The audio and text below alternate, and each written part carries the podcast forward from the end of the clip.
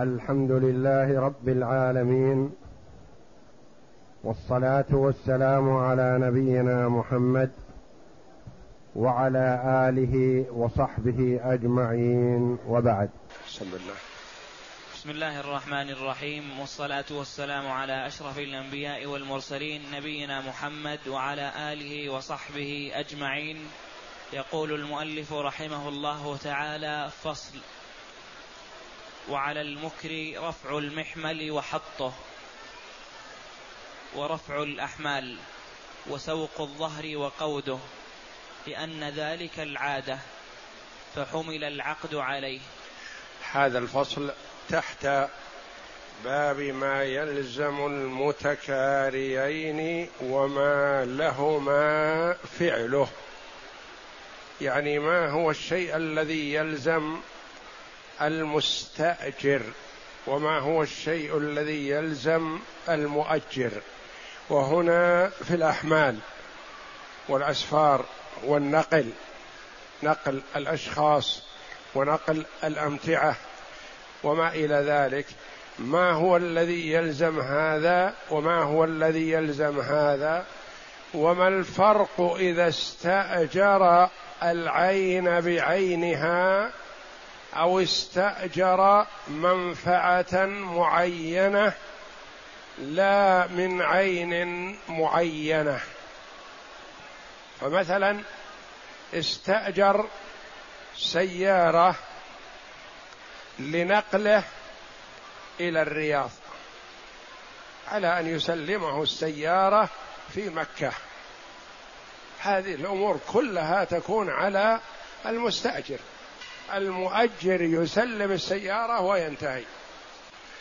إذا استأجره لإيصاله هو وعائلته مثلا إلى الرياض، هنا تلزمه أمور، لأنه ما استأجر عينا وإنما اتفقا على منفعة في الذمة، يلزمه ما يأتي. يقول رحمه الله: فصل. وعلى المكر رفع المحمل وحطه. استأجر بعير يوصله إلى الرياض، ومعه صاحبه، مع البعير صاحبه، من يحمل الأحمال وينزلها ويربطها على ظهر البعير. قال: هذا على المكري، لأنه استأجره ليوصله إلى الرياض، فهو يتولى هذه الأشياء حتى يصل إلى الرياض. وعلى المكري رفع المحمل، يضع في المحمل ما يضع ثم يقول للمكري ارفعه. وحطه عند النزول، إذا بركت الناقة أو البعير يأتي ويضع الأحمال في الأرض. ورفع الأحمال يعني الأشياء المحملة على البعير. وسوق الظهر، عليه أن يسوق البعير إذا كان يحتاج إلى سوق. وقوده إذا كان يحتاج إلى قيادة، يمسك الرسن، لأن ذلك العادة، فالعادة أن يتولى المكري هذه الأمور. فحمل العقد عليه، يعني إذا تعاقد على هذا فهذا الذي يلزمه. نعم. وعليه أن ينزل الراكب للطهارة وصلاة الفرض. وعليه أن ينزل الراكب للطهارة وصلاة الفرض. مثلا يقول راكب البعير: أريد أنزل أتوضأ. فيقول له المكري: لا، نناولك تراب تيمم منه. يقول: أنزل أصلي. يقول: لا يا أخي، صل على الراحلة، مشقة النزول والركوب وكذا، تعب علي. نقول: لا، الوضوء يلزم ينزله. مثله الراكب السيارة مثلا، يقول الراكب: نريد أن نقف لنتوضأ، يقول لا ما يحتاج، يقول نريد أن نقف لنصلي الفريضة، يقول السائق لا بعدين، نقول يلزمه يوقف السيارة ليتوضأوا وليصلوا الفريضة. راكب الرجل على الراحلة، راكب على السيارة مثلا، يقول الراكب الآن الساعة عشر ضحى، من عادتي أصلي الضحى فأريد أنزل أصلي الضحى، يقول للسائق مثلا اقف نريد نصلي الضحى، يقول ما كل الركاب يصلون الضحى أنت وحدك، قال لا اللي ما يصلي الضحى يتمغط ويستريح نريد تقف. هل يلزم السائق أن يوقف السيارة لصلاة الضحى؟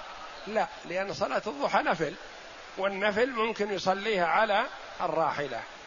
إذا أبى السائق أن يوقف السيارة لصلاة الفرض هل يطاع؟ لا، صلاة الفرض لازم في الأرض.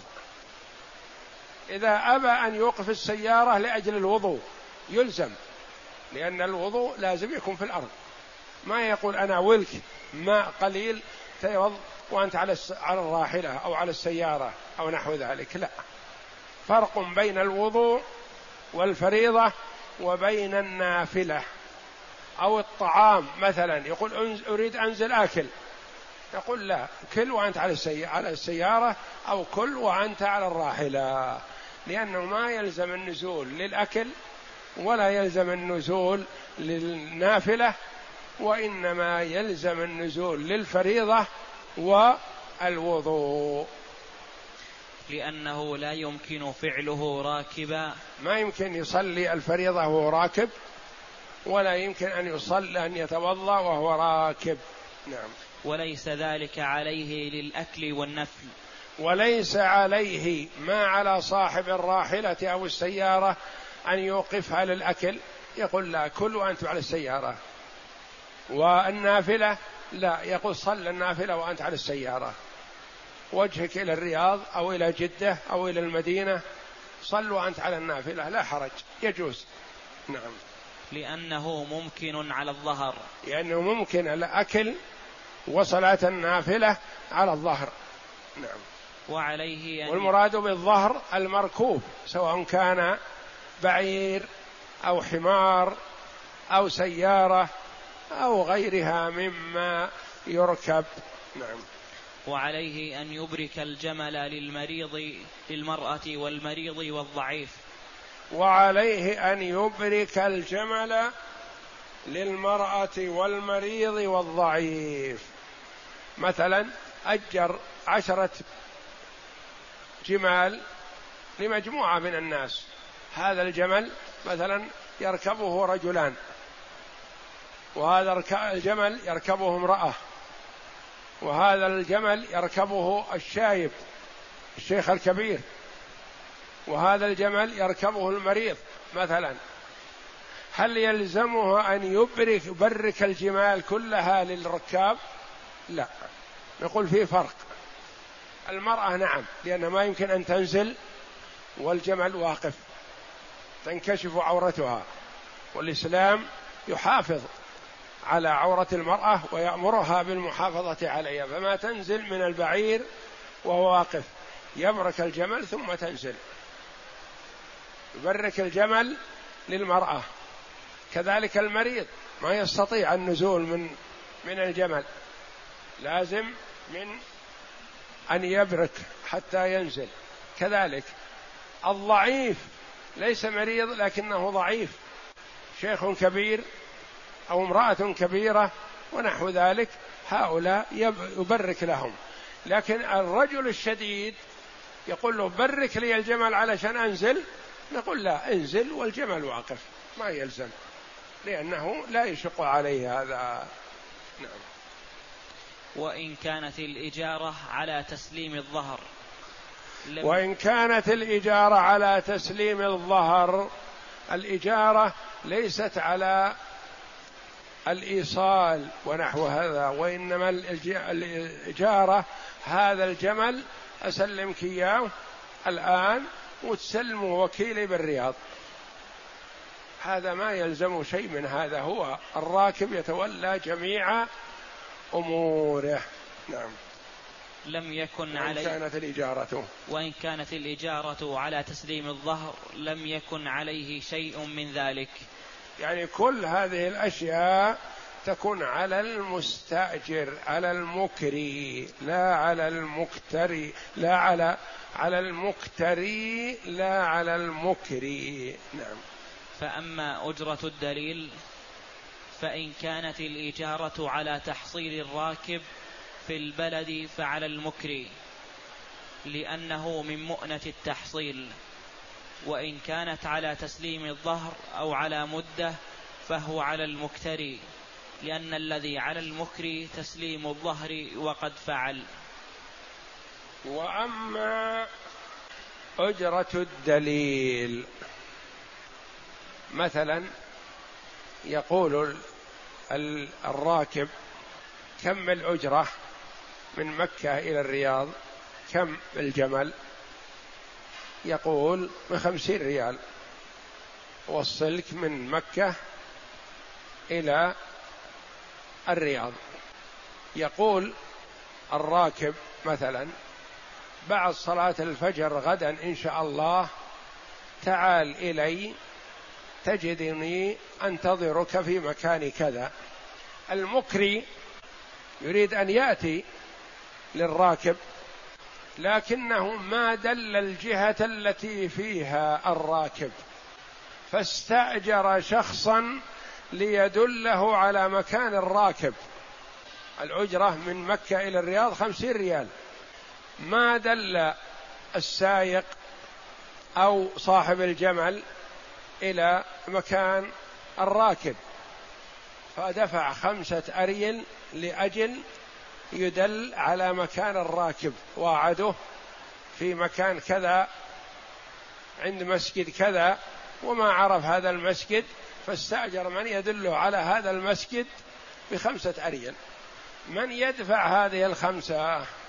يدفعها المكري لأن الراكب عليه أجرة من مكة إلى الرياض وهو قد اتفق مع المكري على أن يأتي في المكان هذا، فالدلالة هذه التي دفعها المكري لمصلحته لأجل يصل إلى حد الراكب فتكون عليه.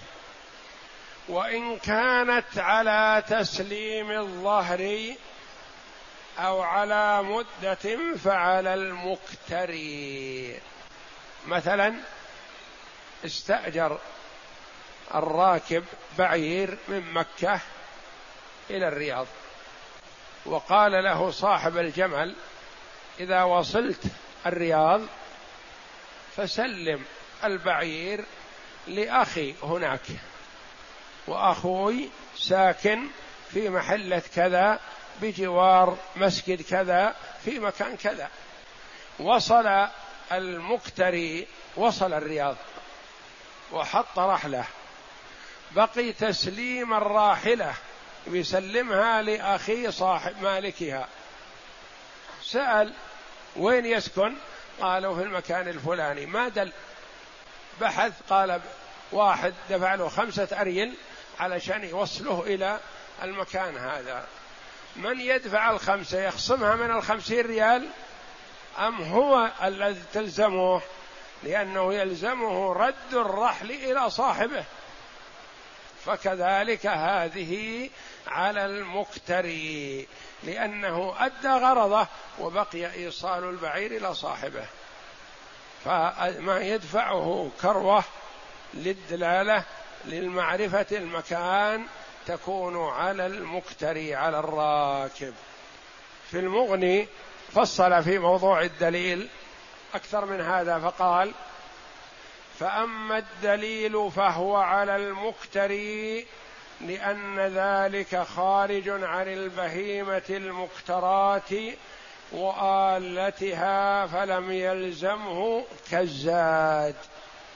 وقيل إن كان اكترى منه بهيمة بعينها فأجرة الدليل على المكتري لأن الذي عليه أن يسلمه الظهر وقد سلمه، وإن كانت على حمله إلى مكان معين في الذمة فهي على المكري، لأنه من مؤونة إيصاله وتحصيله عليه.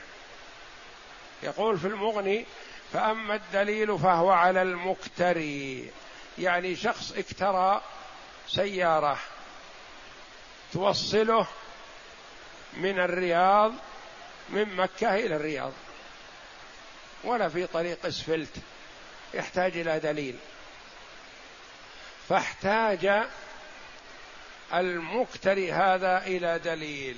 من يكون عليه الكراء الدليل؟ على المكتري، لأن هذا لمصلحته لإيصاله. ثم فصل صاحب المغني فقال: وإن قيل إن كان اكترى منه بهيمة بعينها فأجرة الدليل على المكتري.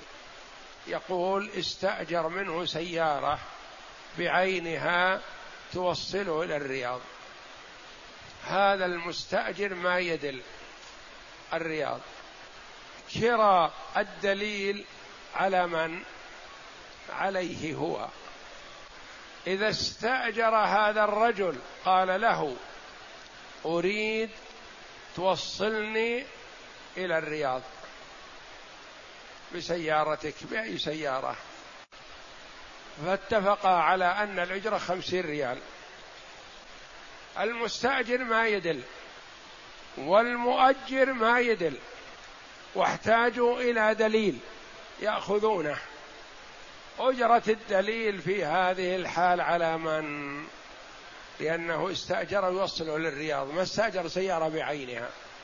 يقول أجرة الدليل في هذه الحال على المكري، لأنه يقول أنا استأجرتك على أنك توصلني للرياض، أنا ما أدل. قال الآخر: وأنا كذلك ما أدل. فنقول: عليك أنت أيها المؤجر أن توصل صاحبك إلى الرياض بدليل أو بدون دليل، فإن احتجت إلى دليل فأنت المسؤول عنه، أنت الذي توصله. نعم. وعلى المكري تسليم الدار فارغة الحش الحش, الحش والبالوعة، لأنه من التمكين، فإن امتلأ في يد المكتري فعليه كسحه، لأن ملأه لأنه ملأه فكان عليه إزالته كتنظيف الدار. وعلى المكري إصلاح من هدم من الدار وتكسر من الخشب، لأنه من التمكين. هذا في الدار المؤجرة. وعلى المكري تسليم الدار فارغة الحش والبالوعة، الأشياء التي الأماكن التي يجمع بها الفضلات مثلا، إذا سلمه الدار مؤجرة الشهر بكذا والبالوعة ملأ، من من الذي يلزمه سحبها؟ المكري صاحب الدار، لأنه يلزم يسلمه فارغة هذه الأشياء، ما يملأها ويسلمها المستأجر. وكذلك الحش، يعني مكان قضاء الحاجة، إذا كان ملي فيلزم يفرغه يكسحه. ثم إذا استلمها المستأجر فارغة ثم سكن فيها سنة وأراد يرتحل، من يفرغ هذه الأشياء؟ الذي ملأها يفرغها ويسلمها لصاحبها فارغة. جدار انهدم بعدما سكن المستأجر، جدار انهدم، خشب تكسر، باب حصل فيه كسور، نقول هذه كلها إصلاحها على المالك، لأنه يلزمه أن يأتي بالشيء الذي يتمكن المستأجر من الانتفاع. هذا بخلاف ما إذا كان هذا الخراب منه نتيجة تعدي تعدى على الباب بالتكسير يلزم يصلحه، تعدى على الجدار بالانهدام انهدمه يلزم يصلحه.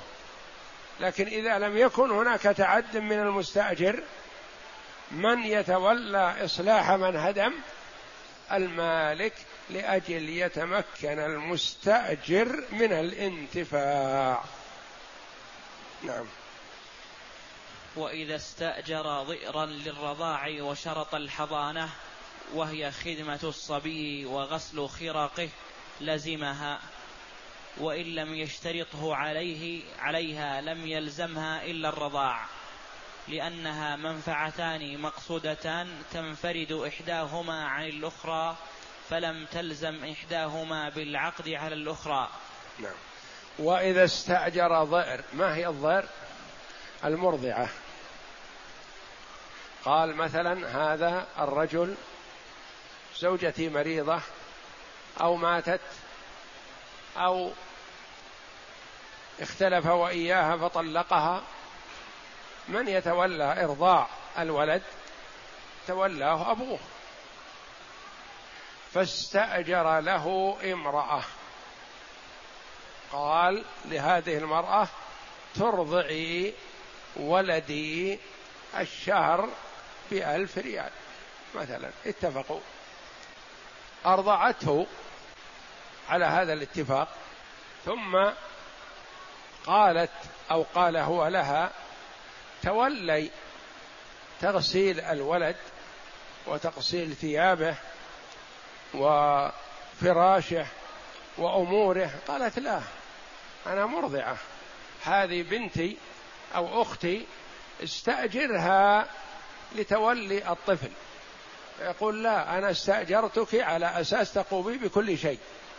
نقول على ماذا استأجرتها؟